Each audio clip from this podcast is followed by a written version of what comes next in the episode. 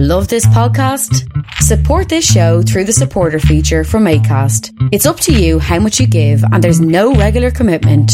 Just hit the link in the show description to support now.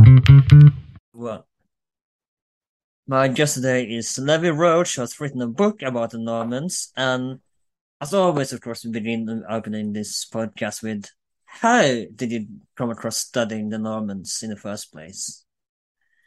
So I first actually came across the Normans initially at the start of my career as a specialist in the Anglo-Saxons in England, so the Normans' predecessors. And so it's in that guise that I first met the Normans as this force that comes in and conquers and transforms English society as we move into the Central Middle Ages. How I came to then write a book about the Normans and kind of pursue them further was a wider interest in kind of understanding how we move from the world of the early to the central Middle Ages, or basically how we move into a world that most listeners probably would associate with the Middle Ages. So a world in which we have castles, in which we have knights, in which we have all of these kinds of phenomena, in which we have a an aristocracy across Europe sharing certain cultural values and things like that. None of that existed in the early Middle Ages. All of that's a product of the 10th, 11th, and 12th centuries.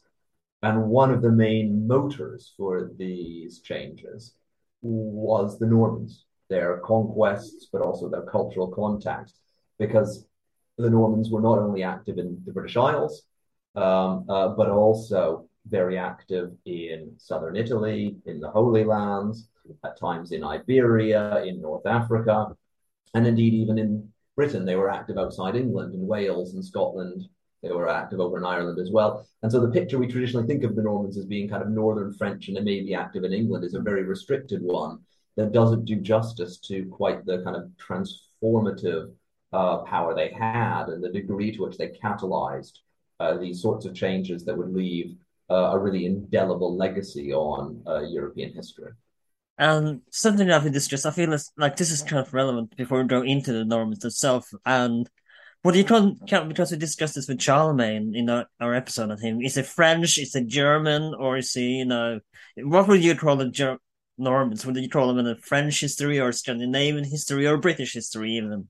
Well, in a sense, these modern categories fall down here, and that's one of the reasons why it's so important to look at the Normans in the round rather than as a, a British phenomenon, a French phenomenon, an Italian phenomenon, even at times a German phenomenon or Scandinavian phenomenon. They were, in a sense, all of these things at various different points and in different contexts. Mm-hmm.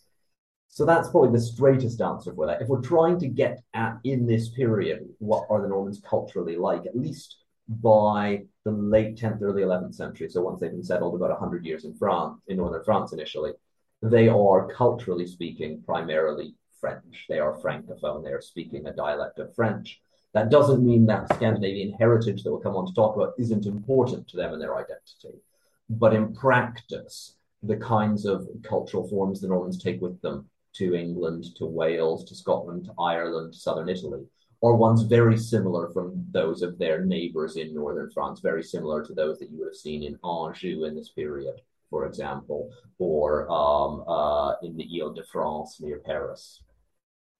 So, of course, let's talk about the origins of the Normans, and as the name kind of is self-explanatory, they are from Scandinavian origin. So how did they end up in France, in what would later become Normandy? Yes, well, as you say, the, the, the, the, key thing to bear in mind here is that that term Norman, as you as you're alluding to there, comes from the term Northman, and we kind of lose this in modern English, where we have two completely different terms. Norman means from Normandy in northern France, and Northman means, you know, as a synonym for Viking medieval Scandinavia. But for contemporaries, these were the same two terms, and there was a kind of studied ambiguity. And this is actually maintained in many modern European languages. So, like French or German, Norman, Normannen can be Northmen or Normans.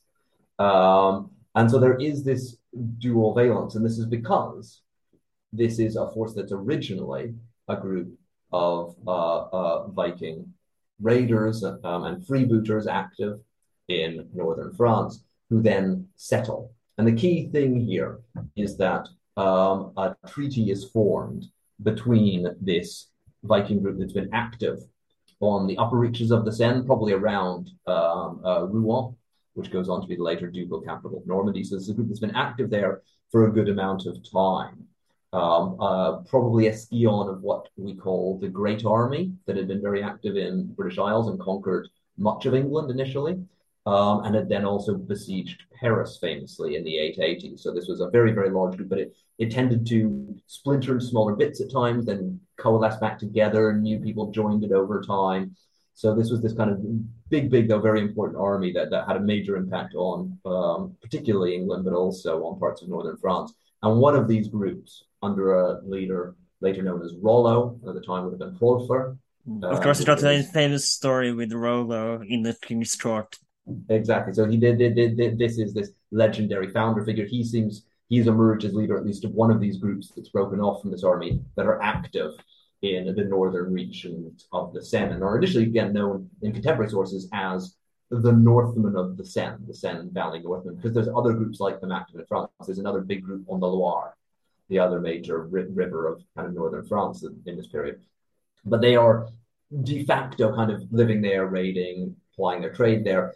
And the then king of uh, West Francia, or what we now start to call France, this kingdom that becomes the medieval kingdom of France, a chap called Charles the Simple then cuts a deal with Rollo, which is that he'll give him, he'll cede him this land, parts of which Rollo and his men probably already control, but he'll formally give them these lands if they convert to Christianity and if they submit themselves to his authority. And so he's basically granting them a part of his kingdom to run autonomously. Uh, and we have this in some of the charters, the legal documents he's used in later years. He, one of them, he mentions that that he's giving a church all of these lands except those in the lands of the north. So there's a clear sense that actually I don't even run those areas anymore. But the crucial bit is provided they convert and are loyal to him. So it's a matter of kind of integrating them into his society. Um, and he's trying to use them in his specific case as a counterweight. He's a king who struggled for power and authority. And he's using these new, um, uh, uh, this Viking group as a counterweight to some of the other powers at court uh, and buying their favor by giving land. And crucially, of course, Normandy is on the coast. And what he gives them is less in size than the later Duchy of Normandy, but is within later Normandy and is this strip along the coast. And again, the other reason why he's doing this is partly where they're active already, but it means that they are then a line of defense against any other Viking group. So the kind of classic trick of uh, setting a thief to catch a thief. What, who better to defend against Vikings than Vikings themselves? So before Christianity, did they worship Thor, Odin, and Norse mythology at this time? Yes, so they would have worshipped a number of those traditional Old Norse gods, but it's important that we bear in mind that paganism would have been very variable and highly localized. So when we, in a kind of modern, we have modern conceptions of the Nor- Old Norse pantheon that often has a kind of very ordered world where they all have Thor and they all have Odin and they all have all of these different ones and Freyr.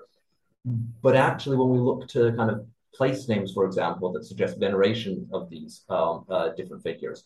They're often quite localized, so it's quite clear that some of these gods were worshipped much more intensely in certain parts of Scandinavia. Yeah. So they wouldn't necessarily all have worshipped exactly the same way. And because paganism, unlike Christianity, isn't kind of an exclusive religion, it's not an exclusive cult you know, in that sense, if you moved regions, you might take up, you know, oh, I'm moving to an area where they worship Thor more, and they often also ha- would have local gods to it, or an idea that some gods might have a closer attachment to a certain region. So there was very much, it, it's much more a kind of flexible religion. And of course, that's one of the reasons why, at least in early stages of conversion, we often see, and probably are seeing as well in Normandy, what scholars call syncretism. That is when they combine the beliefs of the two. Because for a pagan, oh, you have a God called, you know, Christ, or you call your God Christ, we, you say we should worship him too. Okay, we'll worship him alongside. Hmm. And I wanted to, I wanted to try to draw, I want to try to draw a comparison to ancient Greece here because you mentioned that, and I, this I didn't wasn't aware of this myself when you, until you mentioned this. But in ancient Greece as well, in Herodotus, he mentioned that they worshipped. It wasn't all Greek mythology, same place. It was different cities where they worship, for example, Zeus or so. It's kind of a similar to ancient Greece mythology, wasn't it? Exactly. It's very similar to ancient Greek paganism or Roman paganism in, in, in, terms of how the systems would have operated, is that people would have worshipped multiple gods, but not always the same ones. They wouldn't all have necessarily possessed exactly the same myths. There are certain myths that seem to be quite widespread, Thor's hammer and things like that. But again, they, they, there would be variations on, on, on their ideas and who they consider the most important god would vary. Uh, and that wouldn't necessarily be contradictions. Some of them might disagree as to who's more important, but also a lot of that they would have probably resolved as, oh, well, yes, in that region you do worship Odin more, more more actively. That's because he has special care for it, or that's because you specialize in these sorts of things. So it would have been quite uh, uh, a variable experience. So uh, Old North uh, Scandinavian paganism would have varied depending upon the individual you're asking. Not everyone in the army would have worshipped exactly the same way. So with the treaty with Charles III and the conversion to Christianity, how did, well did it work for Charles? Did they leave him alone, or did they kind of continue to plunder him? Did, they, did it, was it sort of an alliance there? The short version is it works quite well for him in terms of the way the alliance works. So this war settles, they convert to Christianity. There's no immediate short-term problems with that. Um, and in later years, when Charles ends up in a lot of political hot water with his other magnates, they are amongst his most loyal supporters. So politically speaking, it is broadly a success. But at least in terms of the deal struck, it's not quite so clear that in the wider political context, it's necessarily a wise move. Obviously, settling Scandinavians, Viking raiders who've been attacking parts of the kingdom previously is not always popular with everyone. And there's certainly hints in some of our later sources that some of the upset that we see with Charles that leads to his him being a major rebellion and him being um, overthrown in the 920s. One of the contributing factors there may well be his alliance with these previously pagan, um, still probably in many cases pagan at heart, um, raiders that not everyone sees as natural friends or allies. So it may well, it's not the only thing that's going wrong for him, but he settles them because he has problems with his magnates, and they don't really help him solve those problems. They merely provide allies for trying to confront those problems when they arise. And again, I want to draw a comparison here because when the Jew, a lot of Jews later history that when they converted to Christianity, they would still be looked as as Jews. Was this a case with the Normans as well when they from from sorry uh really sorry yeah when when they from I forget the word here when they converted sorry to Christianity were, they kind of still looked at as pagans in a sense or were they you know Christians now? They were clearly seen as Christians, but there was an awareness that people who are new to Christianity would take time to adopt the full sets of Christian values. And there is considerable concern about apostasy, that is, returning to their original faith. And that indeed does happen in the kind of second and third generations. In the 940s, we hear some rebellions, some of which are actively pagan rebellions. So they're against the ducal authority, but also against the Christian faith. So it's by no means a simple kind of one way traffic towards Christianity. Um, and contemporaries are aware of this as well. They've seen it in other kind of guises. They're well aware it's going to take some time. But there's no doubt that once they are converted, that those that stick with the faith are bona fide uh, Christians. And certainly later Norman accounts build this up to be this really important turning point for them because that's the moment that then conversion for them coincides with the creation of Normandy. So later historical accounts being written from the ducal court in the late 10th, early 11th centuries, like Dudo of Saint-Quentin, who's our main narrative history for their early history, he very much sees this as the moment when the Northmen become Normans. Mm. In that kind of sense, that these they, they, that they become a Christian people, and then they set off on a trajectory that would see them found a glorious duchy and become a leading, you know, presence in northern France. Something I wanted to talk about before we move on to the Norman conquest of Europe is that what what's the hierarchy like in Normandy and Norman rule under under the Normans? So in practice, it's taking a while to form, but it's modeled very much on political structures we're seeing elsewhere in northern France and probably building on them. So the early Norman, we normally call them dukes to make life easier because we speak of Normandy later as a duchy, but actually the earliest Norman leaders were being called counts. And that's what most leading French magnates were. Hmm. So this is a period in the 10th century where royal power is weakening considerably. That's one of the reasons why Charles the Simple settles the Normans there, um, but it doesn't solve that problem in the long term. And in practice, this means that local counts, particularly some leading leading ones amongst them, are starting to establish what we call territorial principalities, basically autonomous or largely autonomous regions where they acknowledge the overlordship of the king, but in practice, on a daily basis, they run the show completely, have full royal prerogatives and things like that. And so we see this in places like Flanders, famously. Um, the county of Flanders emerges quite early and powerfully, which is, you know, the to the east of Normandy, and the Normans are in regular contact with them. To the south and west of Normandy, the county of Anjou is another early principality that's emerging in these years. And the Norman dukes very much fit into this pattern of establishing themselves establishing autonomy, um, uh, uh, building quite a powerful centralized uh, authority there. They expand their territory to fill basically what's now modern Normandy. Their original area of settlement was probably about half that size. So they're expanding geographically um, and, and, keeping this focus on the dukes. Now, there are some real difficulties in their early years. So the second Norman uh, duke, uh, William Longsword, is killed by the Count of Flanders uh, at a parley, is, is deceived and killed and he leaves only a son who is um, a minor.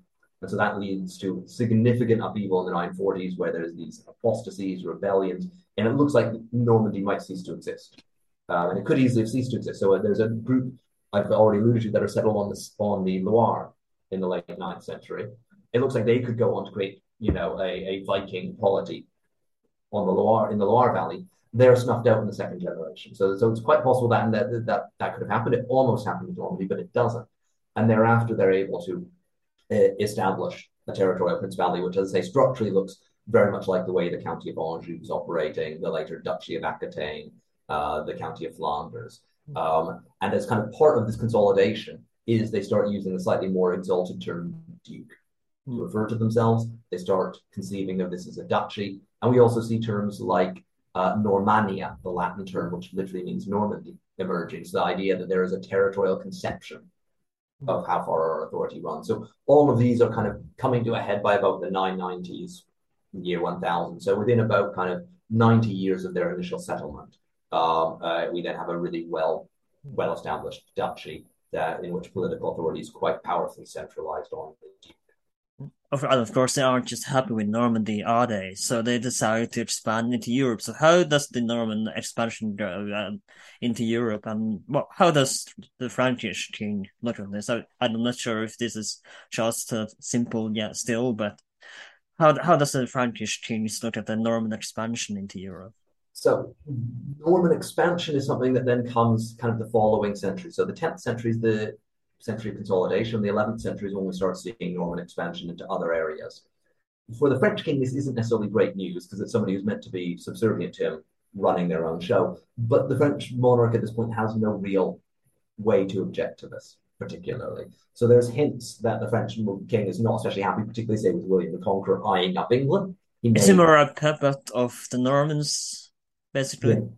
Uh, well, there certainly is a bit of a Norman habit of, of, conquest that's established pretty early on. But there's there's no that the French king is you know not thrilled by this, but there's not much in practical terms. So some of the attacks he makes when allied with the Count of Anjou in the 1050s, maybe trying to stop William the Conqueror from you know eyeing up England, which he's already starting to consider. But in practice, there's not much the French monarchs could do to stop them. But the interesting thing is actually these kinds of conquest and expansion starts before William the Conqueror and before the dukes start really doing so. So the initial period is the duchy itself is expanding, and the dukes are expanding their territory in northern France. But it eventually gets to a point where there isn't much further to expand. They're cheek by jowl, particularly with the counts of Anjou to their south and west, who are also very powerful. And so they can occasionally take a bit of territory from them, but it's not easy, and they're not going to get a lot. Um, but the expansion kind of beyond there initially is not being driven by the dukes, but actually by local Norman magnates, by ambitious magnates, starting particularly in about the 1020s and 1030s we see mercenary groups, Normans acting as paid mercenaries in southern Italy. And they probably first come in touch with the region via routes of pilgrimage to the Holy Land, um, uh, and had made a name for themselves as very competent warriors. And so we get these mercenary bands emerging there, and their ranks are probably filled in part because in the 1030s we get yet another moment of um, real political instability in Normandy. Uh, are the Normans joining the Varangian Guard as well when they when they travel to the Holy Land, or do they just try to skip past? I don't believe there's much evidence of them joining the Varangian Guard, but it's the same kinds of routes that had led to the Varangian Guard coming into existence, and it's a very similar kind of thing. And what we do see is the Byzantines, who are one of the political presences in southern Italy, start recruiting Normans as well, and so we do get Normans fighting as Normans. They're they're called Franks in the Byzantine sources hmm. in the Byzantine Empire.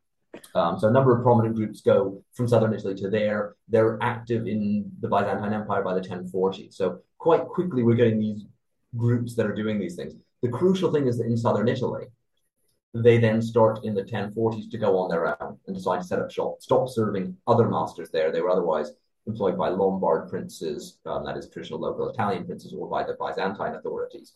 and start making conquests of their own in southern Italy in the 1040s. The initial progress is not super fast. This isn't a very large group. They're not led by a, a duke or anything like that. They're mostly middling aristocrats uh, uh, of kind of knightly class broadly, um, who are out there trying to win fame and fortune, a bit like, of course, their ancestors had done in conquering and taking Normandy and being granted that. So here's where I think their Scandinavian heritage matters. They're no longer speaking Old Norse, but they're aware that their ancestors had come over and conquered Normandy, and this is kind of an opportunity to replicate that.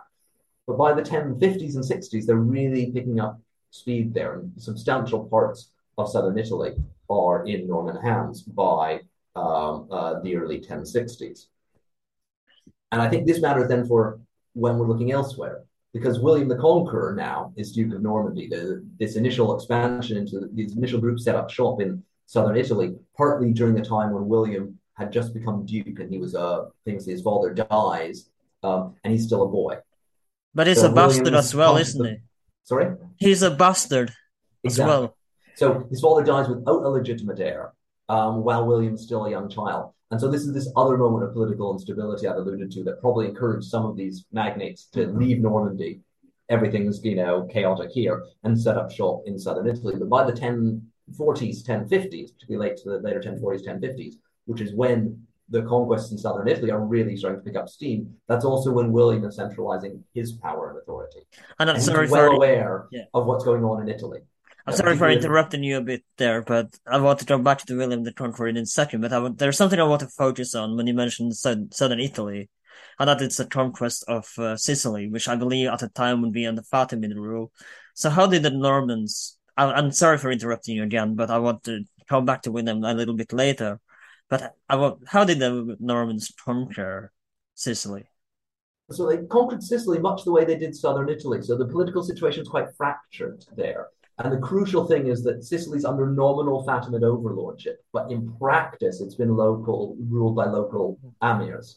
And there is, in fact, a dispute there between two different individuals aiming to secure that authority. And what the Normans are able to do is they're able to leverage this. And this is something that we see them doing across the board. It's also what they've done in southern Italy, where there is, on the one hand, the Byzantine Empire and then these local Lombard princes, often at odds with one another. And they were able to leverage these kind of local disagreements on either side and then eventually actually conquer the, the, the regions of both. And this is something that they use then again in Sicily. So they become active in Sicily after they've largely completed the conquest of southern Italy, of Apulia and Calabria uh, and Campania, the main areas there that they control. Um, so that's a kind of boot of Italy, if you will. And then they're looking on, and Sicily is the logical place to expand further with traditional trading and other links to these regions. And at that point, there is this um, the, this stark political division in Sicily itself. And so they're invited over by one of the would-be amirs to support him. And so they get an open invitation, come over here, uh, and can you support me? They say, oh, thank you very much. Um, very much with an eye not supporting, um, you know, one side or the other, but to, again, uh, establishing themselves. And within a couple of months of their arrival, it's clear that they're out for conquest. And they're able to slowly eat this up. The thing is, they're not, it's not a quick conquest in southern Italy because the numbers of Normans there compared to, say, what we see in England are much smaller. So the Norman groups are at most at only ever a few hundreds, at most a few thousand, low few thousands, you know, um, in these areas. It's quite a similar large number. Large, but not massive, and they're working with a lot of local forces. So we're, more often than not, we're talking about hundreds. And and the other crucial thing is the political divisions of southern Italy mean they're able to pick people off, but also means they've got lots of enemies to work against simultaneously. That it's not like England where they can knock out one king and one kingdom and take it over overnight. So it also means this is a really protracted process. And at the same time that they're conquering Sicily, they're still mopping up some of the conquests in Apulia that are still held being held on by the Byzantine Empire. So that's in that that very boot of Italy, the, um, uh, in terms of that, which is just facing opposite Greece and the Balkans, which are held by the Byzantine Empire. So they still have Byzantine en- enemies to fight against. At times, they're at odds with the popes and so on. So there's other peoples. They're often fighting on two fronts here, um, and so that's why it takes them really quite some time to complete the conquest of Sicily. In fact, it's only completed in 1091. Um, and indeed, at the same time, in the 1080s, for example, um, as some of those southern Italian Normans are conquering Sicily under the lead of Roger, um, Roger's older brother, who's the kind of overall Norman leader, Robert Guiscard, is busy attacking the Balkans, the Byzantine Empire there. He's trying to get new conquests there. So there's a lot going on there that means that Sicily's only one piece of the puzzle. Hmm. So, but it seems to be under under Norman rule, it, it seemed to be rather tolerant religiously there, and it would of course later influence the Holy Roman Emperor Frederick II. But it seemed yeah. to be a rather tolerant society there. Yeah, so the early Norman rule over Sicily, which has a substantial Islamic population, probably still a minority, though perhaps a majority in some places. We don't know the details fully. Of course, it had been a region that was Christian, conquered by Islamic powers, and now is being conquered by a Christian power again. One of the crucial things here is under Islamic rule, Christianity had been tolerated. Um, Christians had to pay an additional tax. There were pressures to convert, you know, where, where appropriate, but plenty of people were able to maintain their Christian faith. So, in a sense, the Normans are doing the same in reverse. They're changing the political religion to Christianity. If you want to really move up politically, you now have to convert. And some advisors do convert, probably quite pragmatically. They do end up with advisors who have been Muslim, um, for example. Um, but for most day to day people, they continue with their faith as usual. The crucial thing is this is not a kind of toleration in the sense that uh, we might um, champion it in a modern multicultural society. They're not aiming for that there's very much a sense that Christianity, you know, should come tops, and within Christianity, and the same goes right, for the Islamic world as well, right? That's you know, um, so there, there, there still is clearly very much divisions there, and a significant element of that toleration is also pragmatic. Is the Normans are coming in as a small new elite, they need to get the local population on side, which means letting the Christians obviously continue to be Christians and you know and uh, uh, privileging them where appropriate, but not completely disenfranchising the Muslim population. So it's, much, it's probably more a matter of pragmatism than any kind of ideology, but they absolutely are happy to do deal with Islamic rulers and Islamic powers. And Sicily has close trading relations with North Africa, so it's in their financial interest to be on good terms with Muslim powers, to forge alliances as they do with the rulers of Ifriqiya, the, the, the province of North Africa, because they can gain a lot financially from them as well as politically. So back to William the Conqueror. Sorry for derailing a little bit, but I wanted to talk about the Norman conquest of Sicily first. So that's how how does the Trump go about conquering the because he built a castle, doesn't he? I believe it's would it not be Dover Castle? So for William, there's kind of two crucial things that are happening that are lead to the conquest of England. On the one hand, there are contacts made between the Norman ducal court and the English royal court. And these go back to 1002.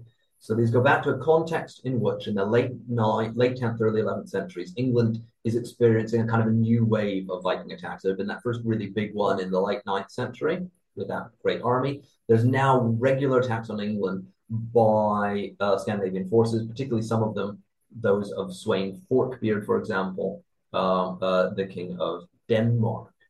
And these right. are creating all sorts of problems for the English because England is quite a wealthy kingdom, so it's a natural target um, uh, and capable of paying high levels of tribute. Uh, and so these are the years where Viking groups are regularly going over to England and collecting tribute and making um, a, a nice profit out of this. Sometimes they're using ports in Normandy to go there because the natural way to sail to England from, say, Denmark isn't to risk going straight across the seas, but it's actually to hug the coastline. So it's to sail along uh, the Low Countries and then cross, you know, say from some of the French ports or from the Low Countries over to England, or indeed from Normandy. And this is a point at which Normandy has become largely Francophone, but there still are some speakers of Old Norse probably still around, and there's still a keen awareness of that kind of old ties that bind Normandy to their Northmen kinsmen in Scandinavia. So some of these raiders, at least in, um, some of the times, are stopping in Norman ports because it's just across the channel from England and a good place to, to raid the southern English coast. And so what the English monarch does in response to this problem, at least what, one of his responses to it, is that he forges a dynastic marriage with the Dukes of Normandy. And so he marries Emma, who's the daughter of the Duke of Normandy. Um, this breaks all convention in England. He's the first English monarch to marry a, a foreign queen in about 150 years. And it clearly is because he's feeling this real pressing need to secure an alliance. And for the Norman dukes, this is a big deal. It's the first time they married into royalty. They're, they're well connected in the kind of found other families of similar princely status to them. So fellow dukes and counts, they're they're they're married into the you know families of Flanders and things like that, and of Aquitaine. But this is you know the next big step that that they have to make. So it's a very good match for them too. But it's designed to seal those Norman ports to raiders on England. Mm. The reason why this matters in the long term, though, is it means that we now have a Norman queen in England, and her sons are half Norman. And this matters because once um, Ethelred, the then ruler, dies, the English kingdom is actually conquered in the end by the Danish ruler Canute, who's the son of Sweyn Forkbeard, and who founds a kind of Anglo-Danish North Sea Empire. But Emma of Normandy, the queen's sons, her sons who are half Norman, half English, the direct sons of the King of England, then go into exile in Normandy mm. at their uncle's court. Mm. But uh, there is a uh, problem, though, that I would like to address, and that while he might be king in England, he's still just a duke in Normandy, right? So there is that that seemed to be an issue as far as I remember, if I remember correctly. That's there seemed to be a little issue there. Well, yeah, potentially. So there, the, his ambitions are being raised, but the crucial thing is, as a result of this, the Norman ducal family is now related to the English royal family, mm. and so it means that when the English royal family dies out, largely, at least in the male line, in the form of Edward the Confessor, who is one of those sons who'd been raised in Normandy himself, who would have known William the Conqueror well. William feels he has a strong claim to be his natural heir, although he is Norman and the Norman Duke. And so that's the kind of basis for the Norman claim is, is that dynastic marriage. The other crucial piece of the puzzle as to why they go over to England is those conquests in Italy, is that William the Conqueror is well aware that his you know, fellow Norman kinsmen are winning great prizes in southern Italy. And one of the main accounts uh, of William's life by William of Malmesbury has him express, um, says that William expressed the, the sentiment that it would be shameful if a man of low, if men of lower standing should win such a claim um, and should win more lands than me. So it means that William's really keen to match these kinds of efforts. And then when the English throne becomes vacant, he has his perfect opportunity. And he knows it's going to become vacant for some time because Edward the Confessor, who is his relative who's on the English throne, has no sons, uh, has no children at all, in fact. So it's known for quite some time that once Edward dies, there's going to be a, a you know, a, a, big question as to who should succeed. And so that mm. opens this possibility for William to come over and conquer. As you say, once he then does so, he then has this odd dual kind of life where on the one hand he's Duke of Normandy nominally on Duke under the King of France, but is then King of England of his own right, entirely independent of the French monarch. And so de facto, this means that Normandy is now actually part of a completely different political entity. And although technically he, you know, William does homage to the French king for Normandy, in practice, the French king has no control whatsoever over Normandy. No, we discussed this in another scene, House of the Dragons, but in we discussed this in the real events of, that inspired Game of Thrones episode that the, the Targaryens in House of the Dragons, they kind of are, especially the first Targaryens coming into Westeros, they kind of are based on William the Conqueror, right, and the Normans' conquest of Britain. I could see that as yes, an analogy. Obviously, Martin is, draws on kind of various medieval strains to create his world, and some of his later conquest, later conflicts are traditionally seen as being based upon uh, the Wars of the Roses. There's no doubt that he's drawing on this kind of world, and and if we're thinking of a kind of medieval world of castles and of conquests of the sorts of things that you see explored often in, in fantasy, like you know uh, Game of Thrones and Thrones and House of Dragons and things like that, um, we're thinking of the kind of central medieval world created partly by the Normans. And so, kind of one of the things that, for example, the Norman conquest brings to England and the Normans bring to England is castles. There were fortifications in England previously, but specific castles of, of that kind of aristocratic nature, really focusing on lordly domination of the countryside, mm. or something that comes in with the Normans to England. They come with the Normans also to Wales and to Scotland and to Ireland. So they are important in terms of exporting many of these kinds of cultural forms that have been cultivated in northern France um, to particularly British Isles. Hmm.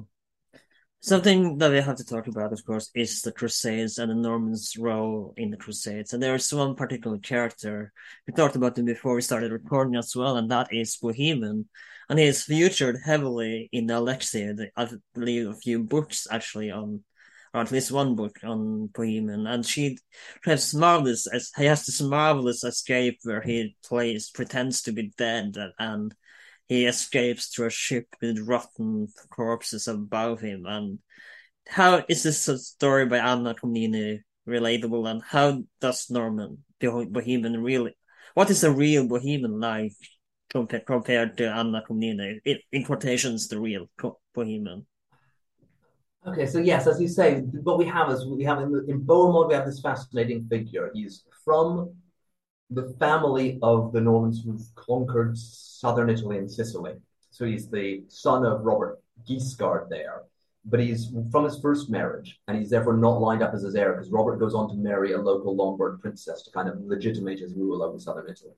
So Bohemond's in this unfortunate scenario where he's from what's becoming an exalted line, this Hauteville family that are dominating southern Italy, but his own prospects aren't very good. His father's edging him out of the succession of his brothers. He's clearly not very happy about this and rebels at various points, but he's not able to stop it. And so this is what makes the Bohemond therefore want to seek his fortune elsewhere. And when the First Crusade's called, he's very happy to join up because he doesn't have much land and wealth in southern Italy and he believes he deserves it. And he's already by this point known for being a very resourceful and successful warrior. And so he figures in a very large way, as you say in uh, Anna Komnene's Alexiad, which is all about the life of her father, Alexios, who's the uh, Byzantine emperor in this period, who in fact partly calls the crusade, first crusade, asks for help, um, and so on. And those two clearly had a very interesting and fraught relationship, but, uh, but quite an interesting one, because Bohemond, by virtue of being born in southern Italy, almost certainly speaks some Greek, so communicate directly with him. And they end up becoming great rivals in many respects. They're very wary of one another. Bohemond is one of these individuals who puts Bohemond first. He goes on first on the first crusade because he sees an opportunity for fame, fortune, and advancement. Um, he probably also sees it as a good way of doing so in the name of the faith, but it's very clear that fame, fortune, and advancement is what he's about.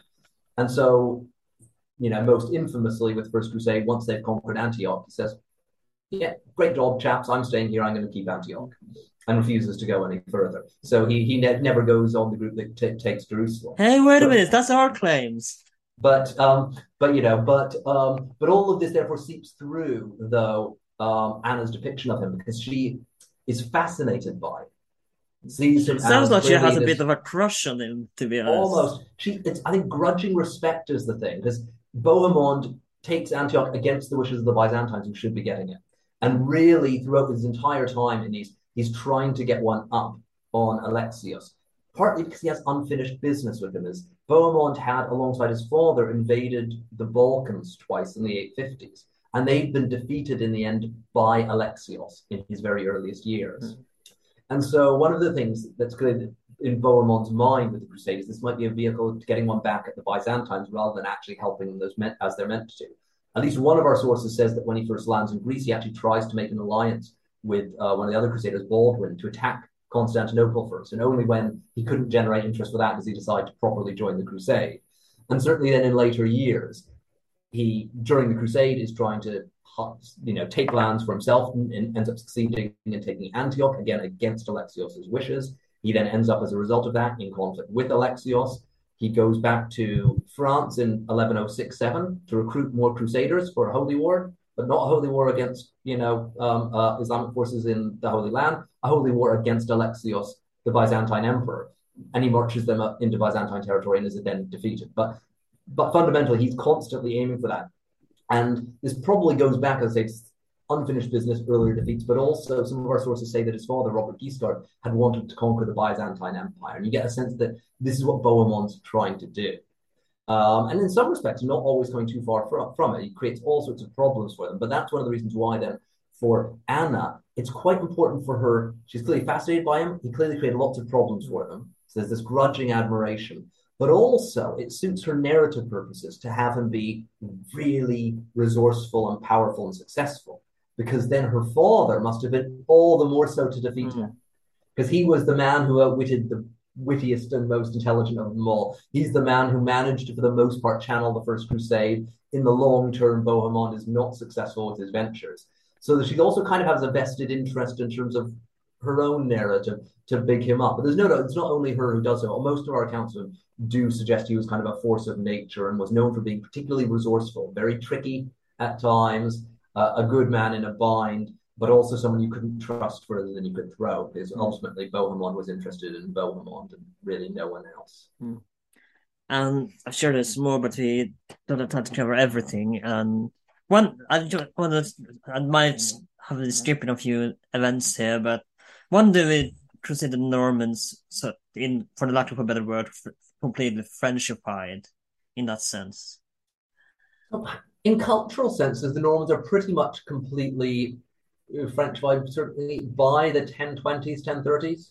So even already by the time that you know um, the, the later the late the late sort of Anglo-Saxon king Edward the Confessor, he lives most of his life before he becomes king in England in exile in, in Normandy. And when he comes back to England, one of the things that English sources resent is his the favour he shows to what they call Frenchmen.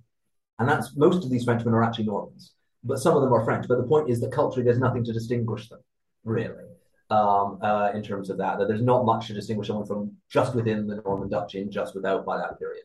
So by that point, uh, if not a bit earlier, they're they're they're thoroughly Christian, culturally thoroughly French. You know, I say, they've picked up castles and things have been developing elsewhere in France at the same time. Knightly culture, is something that's developing in Normandy alongside other regions of France. But I think the thing that sets them slightly aside is the fact that they are always keenly aware of their heritage, that they may be culturally French now, but that they came here mm. as Northmen, and that that's always still there in their name as Normans. And so I think that's one of the things that does inspire them um, to go on these kinds of conquests, makes them willing to risk perhaps slightly more than some of their neighbors, is the fact that they know they only got to where they are now by such risks. They, in a sense, have a model for success before they even head to southern Italy. And then once the conqueror is trying to go to England, well, he has two models for success. We came over and conquered Normandy. Our, you know, our own kinsmen are busy conquering southern Italy. Who's to say we can't conquer England? Hmm. Uh, so, and I think that kind of has a knock-on effect as well, even in terms of the First Crusade. The l- large Norman contribution there. Again, who's to say we can't do it? We've already done it in England. We've done it in Normandy. We've done it in southern Italy. Hmm. So so something that you mentioned earlier in the episode, and we repeated this a few times, is that castles was Norman sort of invention in a sense. But it's fascinating to me because in in Norway, especially, where a lot, where a lot of the Normans came from, um, we don't have any castles in Norway. We do have some in Sweden, but we don't have any castles in Norway. So it's fascinating how this began. That they came up with the idea in France, but don't, like you said, we don't really have it here in Norway. Yeah, so well, the crucial thing is it's not really a Norman invention. It's something that's developing in France mm. after, shortly after they settled there. So it's really gaining prominence in the late 10th into the 11th centuries. And so it's happening in Normandy at the same time as it's happening in, say, Anjou or indeed in Flanders in the Low Country. So it's not unique to Normandy. But what it means is so it's a, a, a kind of French invention, if you will, development of earlier practices of fortification, that then Norm, the Normans become one of the leading exporters of. Hmm. So, but it's just fascinating how they didn't bring it back to kind of Scandinavia and have built castles there mm. as well. No, no, but I mean, but they're not trying to conquer Scandinavia mm. actually in terms of that. So the, the in terms of those kinds of manners, and by the time they are really building castles in a large scale, we're talking about probably the 10, 20s, 30s, 40s. And by that point, the contacts between Normandy and Scandinavia have pretty much severed. So the last evidence of uh, direct contacts between the two are, I think, from about 1015 is the last time we have a, a Viking force come over to Normandy in a way that suggests an alliance with local duke. So thereafter, they're aware they came from Scandinavia, but that's just a point of origin. It has kind of nothing to do with their day-to-day alliances or things like that. A bit like, you know, uh, the modern United States. Is politics are not dictated by the fact, in any material way, by the fact that it was once a British colony. It's kind of moved so far beyond that yeah. that now it's a it's a thing a thing that's known historically, that's part of the heritage, but it's no longer part of the kind of daily life. Hmm.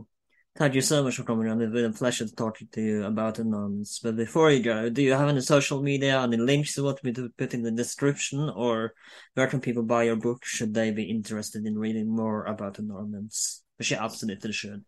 Well, um, uh, I am uh, uh, on Twitter. If people do want to um, chase me up or ask me questions with with the handle at Dr. L Roach. Um, my book is Empires of the Normans, which is trying to kind of tell that story of the Normans in, in all of those various different regions rather than just the story of, you know, the Norman conquest of one of those areas. Um, and probably their best bet is simply to wherever they're based, Google it and look for local bookshops and local providers, but it should be easily available uh, anywhere where English language books are being sold.